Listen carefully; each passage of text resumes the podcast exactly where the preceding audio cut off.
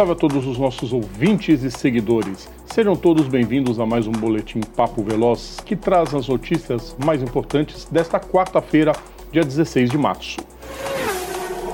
Fórmula 1 A Federação Internacional de Automobilismo concluiu a análise acerca do novo carro da Mercedes para a temporada 2022 da Fórmula 1, em especial os retrovisores, que foram alvo de descontentamento por parte do chefão da Ferrari, Mattia Binotto.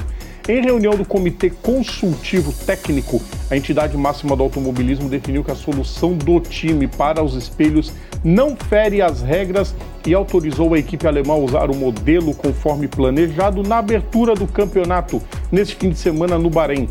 Binotto sempre se incomodou com o uso do retrovisor, segundo ele, para fins aerodinâmicos, o que fere o regulamento.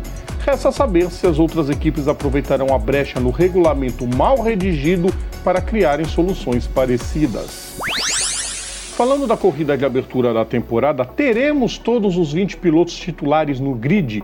Daniel Ricciardo testou negativo para a Covid-19 na manhã desta quarta-feira e, recuperado da doença que o tirou dos testes coletivos no circuito Barenita, poderá alinhar para a corrida de domingo. A McLaren já havia deixado Stoffel Van Dorn e Nick De Vries de prontidão caso o australiano não se recuperasse a tempo. MotoGP A MotoGP foi recebida com toda a pompa na Indonésia.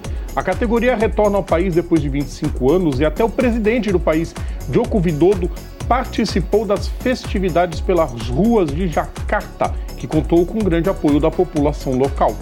Ao chegarem no hotel Kempinski, acompanhados também de Carmelo e Carlos Espeleta, respectivamente diretor executivo e diretor esportivo da Dorna, promotora da categoria, os pilotos presentes ao evento distribuíram autógrafos e raspadeiras antes de seguirem para a ilha de Lombok, onde fica o circuito de Mandalika, para a etapa deste fim de semana. O Boletim Papo Veloz volta amanhã. Ouçam todo o nosso conteúdo pelo nosso canal no YouTube, pelas plataformas digitais ou assinando o nosso feed is.gd barra programa Papo Veloz.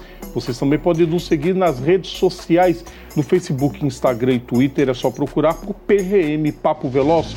Um grande abraço a todos e até amanhã. Tchau!